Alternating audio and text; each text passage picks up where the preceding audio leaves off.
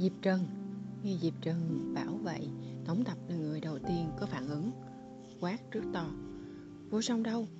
Sư thúc yên tâm. Diệp Trần cất cao giọng. Để ấy không sao. Vẫn là dáng vẻ vô tâm vô tư, Không quá để tâm chuyện gì như xưa.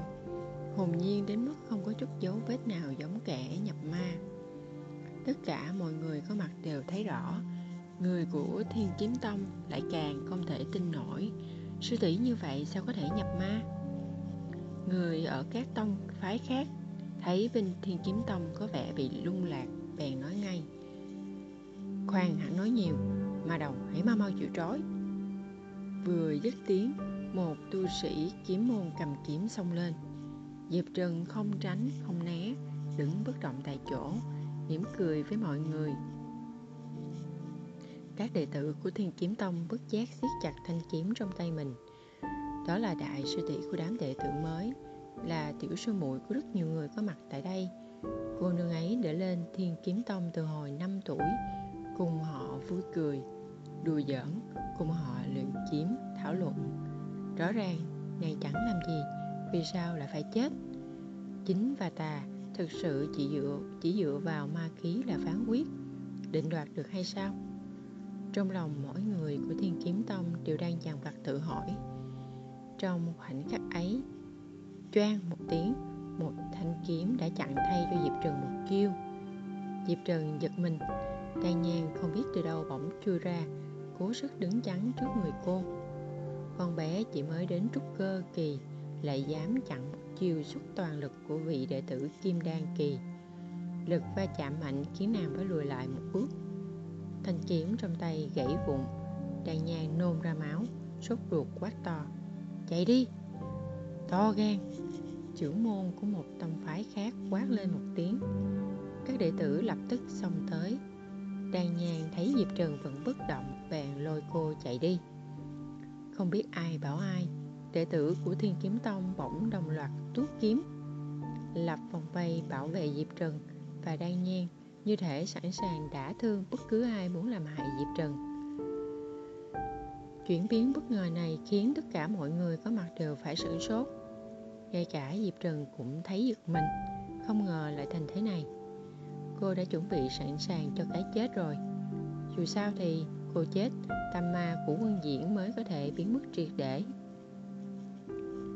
Quân diễn tu vô tình đạo, rất nhiều tu sĩ ở cảnh giới của chàng đã chọn giết thê chứng đạo, chặt đứt tiền duyên.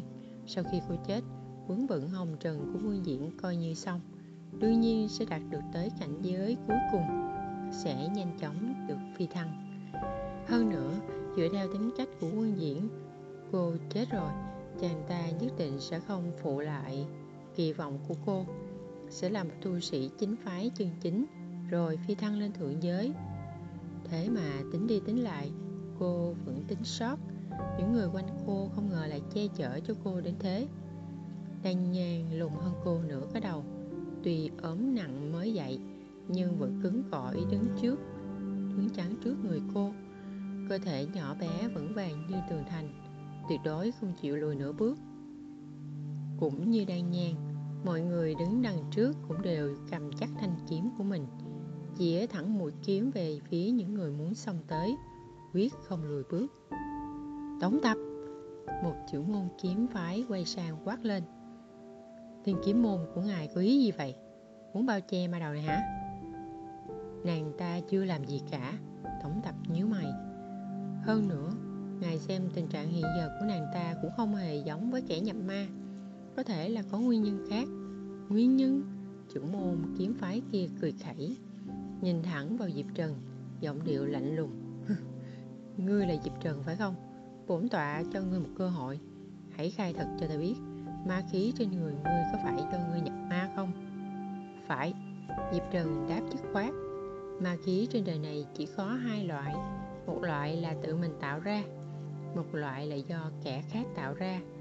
Cô không thể khai quân diễn ra được. Chuyện sống chết của nàng không đáng gì hệ thống đã tính toán trước rồi. Cô mà chết thì xác suất nhiệm vụ.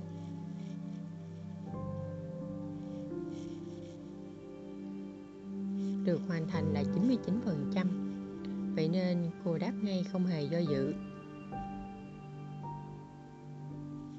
Nói xong, cô nhìn xung quanh một vòng rồi cười. Ý tốt của chư vị sư huynh, sư tỷ, sư đệ, sư muội dịp trần xin nhận nhưng chuyện hôm nay không hề có hiểu làm gì. Diệp trần lưu luyến phàm tục không thể tự giữ mình nên mới đọa ma. Tâm ma khó khống chế diệp trần cũng không dám chắc có thể kiểm, kiểm soát nó đến lúc nào cho nên xin chư vị hãy đua bước cho. Lấy thân mình nguyện thiên hạ bình yên. Diệp trần nhắm mắt lại chậm chậm nói diệp trần không hối tiếc. Ý miệng tay nhang hét lên quay phát người lại, chùi máu trên miệng giận dữ quát. Diệp trần, có bao nhiêu người đang cố gắng che chở ngươi như vậy? Ngươi không thấy à? Được sống đâu có dễ. Trên đời này có biết bao nhiêu kẻ đều đang nỗ lực để sống sót. Cả tộc ta bị diệt. Cơ thể trúng kịch độc, không ai yêu thương. Ngay cả khi đó, ta cũng chưa từng từ bỏ. Cố gắng sống bằng được. Ngươi thì sao? Sư tỷ. Lần đầu tiên nàng gọi tiếng sư tỷ nghiêm trang như vậy ở đây có nhiều người yêu quý tỷ như vậy, đau vì tỷ chết, mừng vì tỷ sống. Tại sao tỷ lại là người từ bỏ chính bản thân tỷ đầu tiên chứ?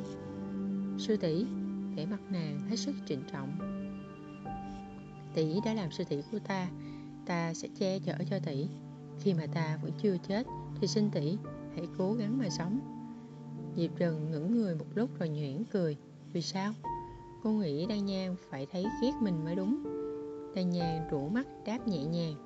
Ta lúc nào cũng mong tỷ sống tốt. Từ lúc nàng đến vấn kiếm phong, người này tốt với mình, không phải nàng không biết. Nàng quái gở không muốn nhận ý tốt của đối phương vì sợ. Nếu mình thích vị đại sư tử này mà cuối cùng lại hóa ra là bị lừa dối thì nàng sẽ rất đau lòng. Sau trận ẩu đả nhẹ nhàng bữa đó, cuối cùng nàng cũng đã hiểu. Vị đại sư tỷ này quả thật ngay thẳng, nàng thích đại sư tỷ cho dù tính cách nàng kỳ quái, nhưng nếu có kẻ nào dám bắt nạt diệp trần, nàng sẽ dứt khoát rút kiếm chống lại. Thứ tình cảm giống của trẻ thơ này khiến trái tim diệp trần mềm đi. Cô đưa tay hướng về phía má của đan nhan. Đúng lúc này, không biết ai là người động thủ trước. Một tốp đông tu sĩ bay về phía cô. Mọi người đứng quanh, vẫn kiên cường bảo vệ diệp trần.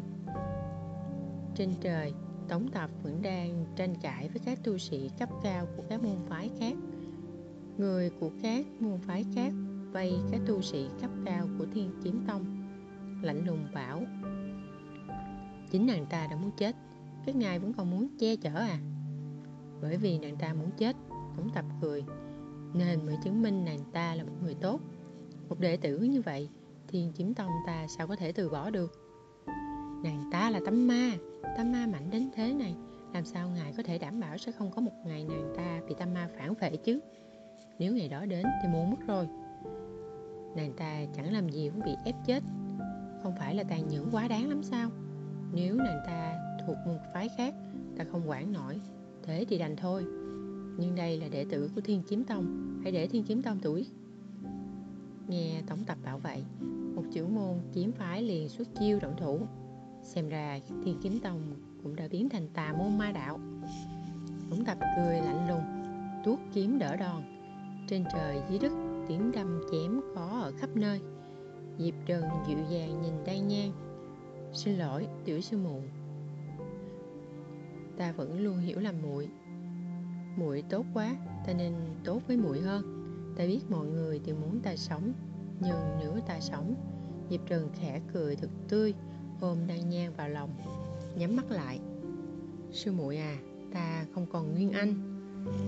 Đan nhang ngay ra, diệp trần nói, đời này ta không thể tu tiên đạo mà khí khó trừ, cho nên sư muội, đây là con đường ta chọn, ta sống thì khổ quá.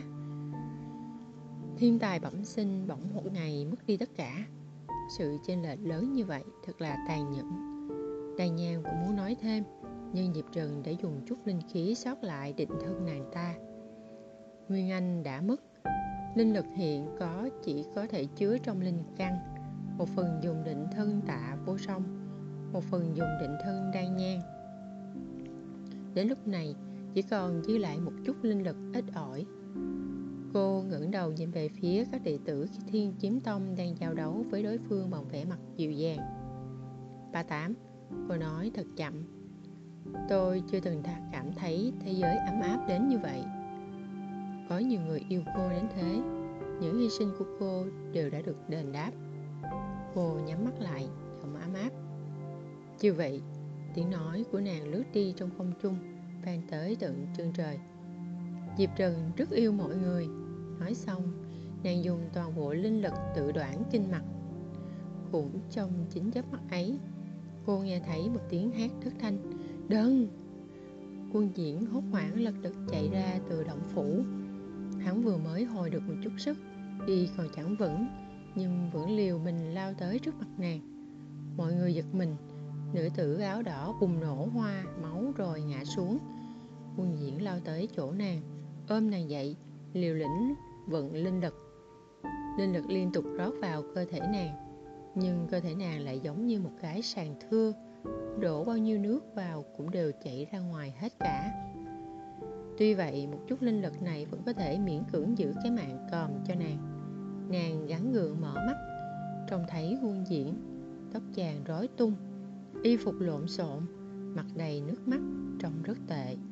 Đừng chết, chàng đau khổ gọi đừng bỏ tha lại một mình diệp trần đừng chết diệp trần thấy quân diễn khổ sở như vậy bèn nhuyễn miệng cười. Sư phụ à nàng nhẹ nhàng bảo, người trưởng thành rồi đều sẽ phải chia xa. Lời này và lời thiếu nữ nói dưới ngọn đèn trong đầu quân diễn trùng khớp lên nhau. Nhất thời chàng không phân biệt được đó là ảo mộng hay hiện thực. Chàng ngơ ngác nhìn nàng, khuôn mặt người con gái tái nhợt và hình ảnh cuối cùng về người kia nằm giữa những đóa hoa khi chàng từ Mỹ quay về, dường như giống nhau như đúc nỗi nhói đau dội lên từ tận đáy lòng. Chàng nắm tay nàng lắc đầu ngoài ngoại không ta không cần chia xa ta sẽ cứu nàng dịp trần. Nói xong hắn ôm nàng mất hút ở phía chân trời. Y tiên lâm trần diệu thủ hồi xuân trong truyền thuyết ngụ trên một ngọn núi tiên có bày bố rất nhiều trận pháp cao cấp. Từ 500 năm trước, ông đã không chịu cứu người, chỉ cứu ai có thể lên được núi. 500 năm qua, người từng đến cầu y nhiều không đếm xuể, nhưng cho tới nay vẫn chưa có ai lên được trên ngọn núi tiên ấy. Quân diễn dùng linh lực cầm hơi cho Diệp Trần, đi thẳng đến núi tiên. Chàng bế nàng, trèo dần lên cao, Diệp Trần buồn ngủ, thỉnh thoảng lại thấy Nguyên Diễn đang nỗ lực trèo lên. Cửa thứ nhất của ngọn núi tiên này là thiên cân trụy. Tương truyền mỗi bước đi đều như có ngàn cân đè lên. Quân Diễn vừa vận linh lực cho nàng, vừa nói chuyện với nàng. Thỉnh thoảng nàng cũng có trả lời. Đây là động lực duy nhất cổ vũ chàng. Chàng kể về thời thơ ấu, khi cô còn là trẻ con, kể rằng năm ấy chàng bắt cào cào cho cô kể rằng chàng biết tất cả những món nàng thích kể rằng chàng đã học cách mua quần áo trang sức đẹp cho cô như thế nào từng chi tiết nhỏ về nàng, chàng đều nhớ rõ. Mỗi câu nàng nói dường như chàng đều nhớ cả chuyện đời hai, ba trăm năm của chàng. Chàng có thể nhẹ nhàng bưng quơ cho qua, nhưng với hai mươi mấy năm sống cùng nàng, chàng lại có thể nói lâu như vậy. Diệp trần được chàng ôm trong lòng, thấy mặt chàng ngày càng tái, người lấm lét vết máu vì vẫn vượt kiếm trận thấy chàng dùng linh lực bảo vệ cô khỏi gió tuyết, còn bản thân mình thì để mặc cho kết băng. Cứ thế đi mãi, linh lực chàng dần dần cạn khô, đầu óc cũng bắt đầu kém tỉnh táo. Chỉ nhắc đi nhắc lại không ngừng. Diệp trần, ta thích nàng. Ta thích nàng. Nàng biết không? Ta thích nàng. Ta thực sự rất thích nàng. Không phải là thích kiểu sư đồ, không phải là thích kiểu người thân với nhau. Thích nàng ta muốn cưới nàng. Cho dù là cố gia nam hay quân diễn, ta đều thích nàng như thế. Nàng là ánh sáng cứu rỗi duy nhất, cũng là tín ngưỡng và tình yêu duy nhất của ta. Khi cố gia nam còn sống, nàng là cả thế giới của y. Còn khi quân diễn còn sống, nàng cũng là điều cố chấp của chàng. Chàng bỗng hối hận, đáng ra chàng không nên vì muốn tốt cho nàng không nên vì cảm thấy nàng không thích mình mà rụt rè, giấu giếm tình cảm. Từng bước từng bước đi tới bước đường này, chàng nên nói cho nàng biết từ lâu. Chàng thích nàng, muốn đôi lửa ở bên nhau. Nàng thích chàng chàng sẽ phế đạo tu lại cùng răng long đầu bạc. Nàng không thích chàng chàng sẽ vẫn vĩnh viễn làm sư phụ của nàng, bảo vệ nàng suốt đời. Diệp trần trước cửa ải cuối cùng là một con sông dài, nước chảy cuồn cuộn. Linh lực chàng đã cực cường cạn, kinh mạch toàn thân đau đớn, nhưng người ấy vẫn còn đang nằm trong lòng chàng, hơi thở yếu ớt.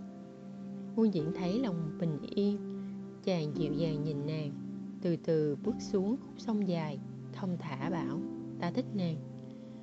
Dưới chân có tiếng xèo xèo, da thịt bị nước sông ăn mòn, đau đến nỗi mắt quân diện tối sầm chàng ôm chắc diệp trần. Diệp trần loáng thoáng nghe thấy tiếng nước chảy bèn từ từ mở mắt. Sư phụ, cô chậm chậm hỏi, có nước ạ? À? đúng vậy, quân diễn túa mồ hôi đầm đìa dịu dàng bảo có một con sông. Trông đẹp chứ ạ. À? diệp trần không nhìn rõ, tầm mắt rất mờ, chỉ thấy chút ánh sáng. Quân diễn bất giác ôm chặt nàng hơn cố gắng để giọng mình thật nhẹ nhàng. Đẹp nước sông rất trong, có cá nhỏ đang bơi. Vâng diệp trần hơi mệt cô muốn ăn canh cá cay. Được, da thịt trên chân quân diễn bong tróc từng mảng, chàng ngắm khuôn mặt tai tái của người trong lòng, khàn giọng bảo, nàng muốn ăn gì, ta cũng nấu. Sư phụ, diệp trần tựa đầu vào ngực chàng chậm chậm bảo, vừa rồi người đã nói 3.412 lần chàng thích ta. Có phải chàng thực sự thích ta nhiều lắm phải không? Đúng vậy, quân diễn rơi lệ. Ta thích nàng, cực kỳ cực kỳ thích nàng. Vậy à? Diệp trừng tựa đầu vào ngực chàng, không nói gì thêm. Ba tám, diệp trường vất vả nói, tôi thấy khó chịu quá. Ký chủ đừng đau lòng, ăn dưa đi. Có phải tôi sắp chết rồi không? Chưa đâu, bà tám nói thẳng. Vốn chúng ta tính là sau khi cô chết thì vô tình đạo của hắn sẽ đột phá đến cửa phi thăng. Giờ hắn phế đạo mất rồi. Chúng ta phải trong trường đợi hắn phi thăng đã. Gì? Cố lên. Bà tám vỗ vai cô. Mạnh mẽ lên nào. Lời bà tám nói khiến diệp trần sững sờ. Cô tựa vào ngực quân diễn cuối cùng quân diễn cũng băng qua được khúc sông linh, sông này. Linh lực toàn thân chàng tán loạn, dưới chân đã bị ăn trơ xương trắng. Chàng bỗng thấy may mà diệp trần không nhìn được, không thấy tình cảnh thảm hại của chàng. Chàng ôm diệp trần quỳ gối trước cửa ngôi nhà, khàn khàn gọi, y tiên, vãn bối quân diễn, xin y tiên cứu mạng đệ tử của ta. Bên trong không có tiếng đáp lại một lúc sau có tiếng một cụ già bảo vào đi. Nguyên Diễn vội vàng bế Diệp Trần vào gặp một cụ ông đang ngồi đọc sách. Nguyên Anh bị cắt, kinh mạch tổn hại, ngũ tạng dập nát. Cụ ông nhìn thoáng qua Diệp Trần rồi mới nhìn sang Quân Diễn. Ngươi, ta không sao. Quân Diễn nói vội Xin đi tư y tiên chăm sóc tốt cho đồ đệ của ta là đủ rồi. Lâm Trần ngẩng ra rồi lại thở dài một tiếng. Quay lại nhìn Diệp Trần Cụ nhìn Diệp Trần một hồi rồi đứng dậy bảo Bế nàng ta vào đây. Ở sân sau có một suối nước nóng. Lâm Trần bảo cả hai cùng xuống. Quân diễn cẩn thận bế nàng ngâm trong suối nước. Linh khí của đất nhắm vào người. Từ từ chữa trị thương tích của cả hai. Diệp Trần tựa vào quân diễn Cảm giác miệng vết thương hơi đau. Không chịu được vàng kêu lên Sư phụ ơi, đau. Nguyên diễn ôm nàng, vỗ nhẹ lên sống lưng. Sẽ mau khỏe thôi Sư phụ ở đây. Chàng cúi đầu hôn trán Diệp Trần Dịu dàng bảo Sư phụ ở đây. Diệp Trần nằm im tựa vào quân diễn Quân diễn vuốt lưng cho nàng Nghĩ hết mọi cách mong cho cô khỏi đau. Mà hồn nhiên quên mất Quên mất Chính mình cũng vết thương đầy người. Đau đớn chẳng kém cô nương đang nằm trong lòng chút nào. Hai người ngâm không biết bao lâu, Miệng vết thương cuối cùng liền lại hết. Quân dị bế Diệp Trần vào lại trong nhà cho nàng ngủ, Rồi mới đi tìm Lâm Trần. Y tiên, đồ đệ ta. Tôn phu nhân không sao. Lâm trừng nói thẳng, có điều phải tĩnh dưỡng vài trăm năm, trong thời gian này hãy ở lại trên núi của ta, có vấn đề gì không? Không ạ. À. nguyên diễn đáp ngay, nguyên anh của nàng việc này vẫn có thể tu lại một lần nữa. Thể chất của phu nhân đặc biệt, vô thượng kiếm thể vốn không phải ở linh căn, mà là ở kiếm ý trong tâm. Đường tu hành của phu nhân không đáng lo. Nhưng mà ngươi, lâm trần đánh giá chàng, tu vô tình đạo rồi lại phế đạo rồi à? Vâng quân diễn hơi chua xót. Tiền bối không cần lo lắng, vạn bối tu lại từ đầu là được. Cũng tốt, lâm trần gật đầu. Vậy thôi không cần phải nói nhiều với lão đâu. Quân diện đứng dậy đi tìm diệp trần ngay. Ngắm nhìn khuôn mặt bình yên của đối phương, chàng lập tức thấy yên lòng. Diệp trần ngủ rất lâu mới tỉnh dậy. Vừa mở mắt đã gặp ngay quân diễn, chàng rót nước cho cô, nhẹ nhàng bảo, uống nước đi. Diệp trần được chàng đưa nước tận miệng, uống xong thấy hơi mệt lại hỏi, sư phụ vẫn ổn chứ?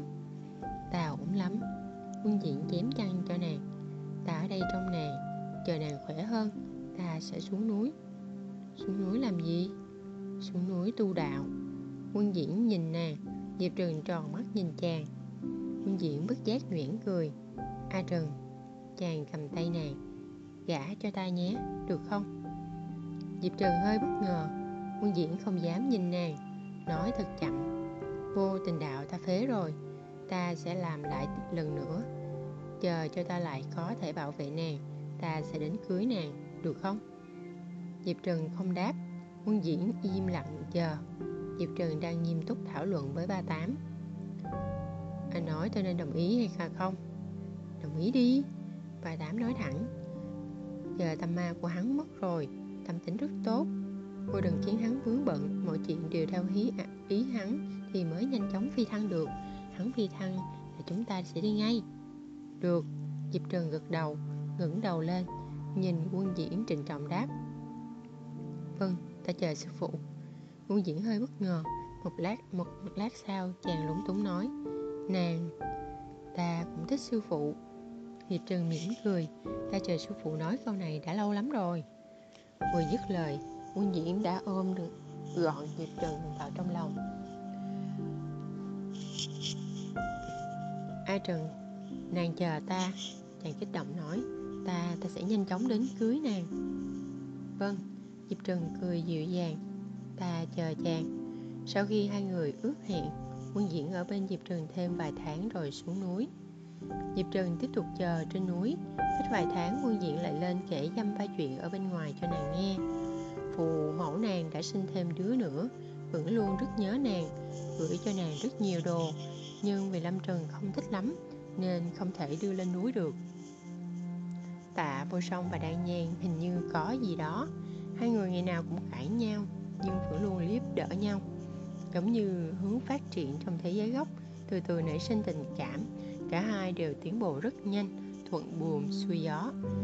Quân diễn bắt đầu lại từ đầu. Đi vương du bốn phương giúp đỡ người khác. Lần này chàng tu thủ hộ đạo bởi vì trong lòng có một người chàng muốn bảo vệ.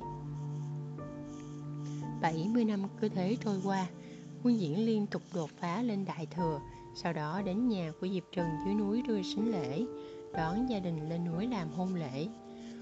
Hôm thành thân, chỉ có ba người, nàng, quân diễn, lâm trần. Nghi thức rất giản lược, khi quân diễn dẫn nàng vào động phòng, niềm vui sướng ngập tràn trong người không hề giấu giếm chàng cầm gậy vén khăn trùm đầu của nàng, trông thấy đôi mắt sáng ngời của diệp trần. Chàng dịu dàng hỏi, sao lại nhìn tướng công nhà mình như thế? Không thẹn thùng gì cả. Sư phụ đẹp quá. Diệp trần trịnh trọng trả lời, tất nhiên phải ngắm thật nhiều. Quân diễn phì cười, nhẹ nhàng hỏi, ta đẹp, vậy nàng có thích ta không? Thích chứ. Diệp trần cười hiếp mí, ta thích sư phụ nhất. Lòng quân diễn ngập tràn vui sướng chàng cúi xuống tỉ mỉ hôn cô. Sức khỏe diệp trần không tốt, không thể động phòng. Hai người chỉ cùng nằm chung chăn, bình thản nói chuyện. Không làm chuyện khác, thậm chí dục niệm cũng không hề có. Không khí rất êm đềm, quân diễn ngắm nàng, vui sướng chan chứa trong tim. A trừng, chàng gọi khẽ. Tu luyện cho tốt nếu ta phi thăng trước, ta chờ nàng trên thượng giới nhé. Vâng diệp trừng nắm tay chàng dịu dàng đáp sư phụ cứ phi thăng trước ở trên thượng giới chờ ta ta sẽ đi tìm chàng.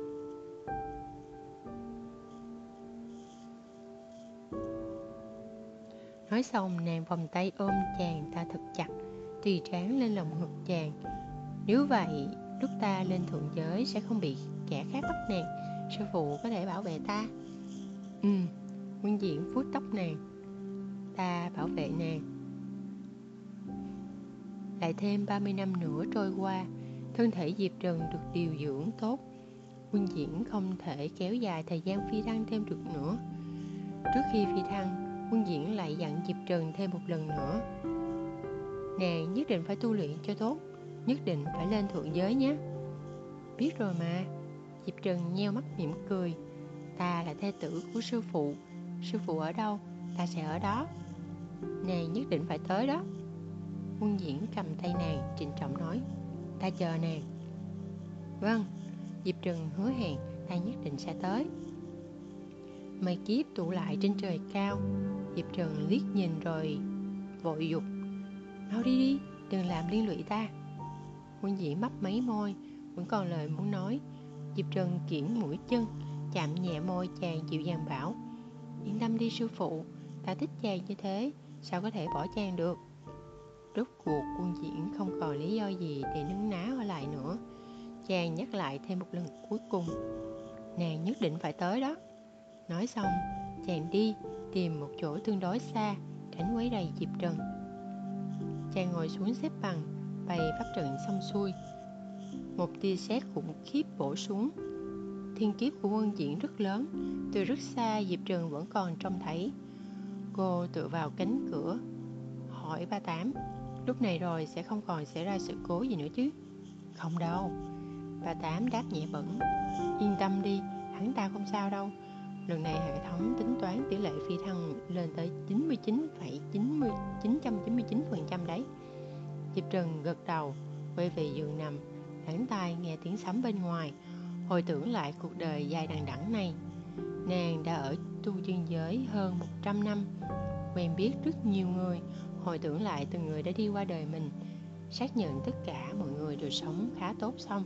Diệp trần nhắm mắt lại, trong đầu có tiếng ba tám ba tám hỏi xác nhận, có rời thế giới hay không? Có. 10 phút đếm ngược trước khi rời thế giới bắt đầu. 600 599 Diệp Trừng nghe thấy ba tám đếm ngược. Những ký ức lướt qua như đàn kéo quân. Bên ngoài từng tia sét bổ xuống. Quân diễn ở giữa cơn mưa sét hứng từng tia một Tia thứ nhất, tia thứ hai. Đến cùng với thiên kiếp là tâm ma kiếp. Tâm ma của chàng đã bị Diệp Trừng nhổ bỏ Nhưng chàng vẫn nhìn thấy cảnh trong tâm ma kiếp.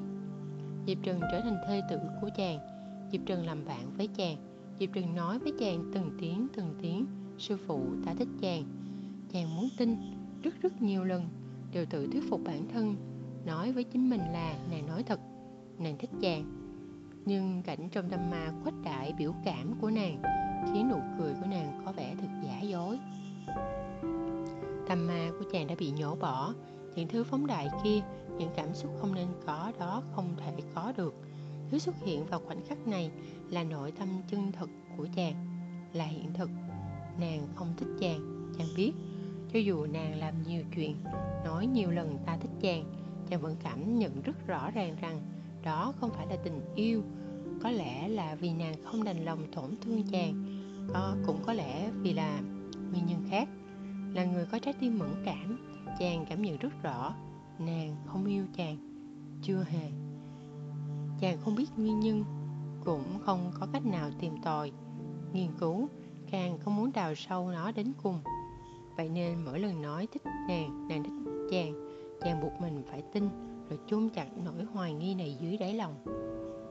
Ngày lại ngày, cuối cùng đến ngày hôm nay, khoảnh khắc này, khi sắp rời thế giới, khi sắp xa nàng, chàng bỗng rất muốn hỏi nàng, có phải thật vậy không?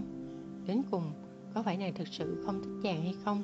Có phải nàng sẽ thực sự phi thăng lên thượng giới để thực sự đến tìm chàng không? Nếu nàng không đến tìm chàng nếu nàng không định phi thăng, vậy thì một mình chàng ở trên thượng giới để làm gì? Chờ nàng, ngày qua ngày, năm qua năm, đợi chờ dài đằng đẵng, rồi vẫn không đợi được người ấy. Ngày như thế thật là tuyệt vọng. Nếu nàng không đến, chàng phi thăng có khác gì từ giam mình vào một cái nhà tù bất tử? Chàng muốn đi hỏi nàng, phải đi hỏi nàng. Chàng choàng mở mắt, lao tới chỗ diệp trần, từng trận xét vẫn đuổi theo, rời khỏi trận pháp xét đánh thẳng vào người chàng. Người chàng bị chìm trong mưa sét mơ hồ thấy quanh mình tỏa ánh sáng hóa tiên. Tiếng nhạc chập dịu vang lên, được bài xích chàng với thế giới này ngày càng mạnh. Chàng phải rời khỏi thế giới này, nếu còn ở đây nữa, chàng sẽ bị thế giới này đào thải. Nhưng chàng không cam lòng, chàng nhất định phải hỏi nàng. Cách phòng nàng ngày càng gần, lực bài xích ngày càng mạnh chàng nhích từng bước một đi đến trước cửa phòng nàng. Lực bài xích như đào sắt cứa vào người, máu chảy ra. Chàng dùng hết sức đẩy mở cửa phòng. Thế rồi, chàng trông thấy diệp trần đang nằm. Chàng không kinh ngạc chút nào. Nhìn người ấy bình thản nằm đó. Người con gái đã không còn hơi thở. Chàng chẳng hề bất ngờ chút nào trước kết cục như vậy. Tuy không biết vì sao, cũng không có nguyên nhân gì nhưng chàng đã có được đáp án chân chính. Nàng không thích chàng. Từ đầu chí cuối, nàng đều không có với chàng. Nửa phần lưu luyến. Toàn bộ lời đã nói đều là giả. Toàn bộ tình nghĩa đã có đều là giả. Toàn bộ cảm động đã thấy cũng là giả. Nhưng cho dù là giả, chàng vẫn cố chấp muốn nắm giữ nàng. Chàng chàng nan di chuyển đôi chân. Người đầm đìa máu, chàng đến trước mặt nàng quỳ rạp xuống, cầm tay nàng.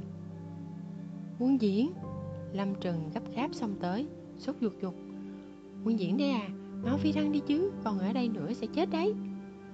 Nguyên diễn không để ý đến cụ, chàng nắm tay diệp trần ta biết nàng không thích ta, ngoài khuôn mặt này của ta, có lẽ chẳng còn gì nàng thích ta nữa.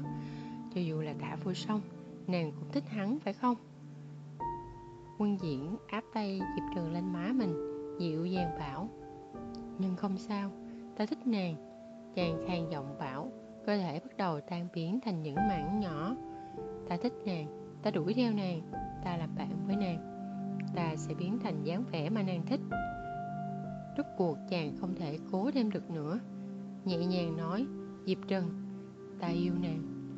Vừa dứt lời, chàng liền hóa thành những mảnh nhỏ biến mất trong không khí. Còn lúc này diệp Trường vừa mới tới chỗ nghỉ đã nghe bà tám hét âm lên một tiếng. Đệt! Sau đấy? Diệp Trường trợn mắt, cực kỳ căng thẳng. Nhưng vật phản diện lại chết rồi. Diệp Trường ba vạch.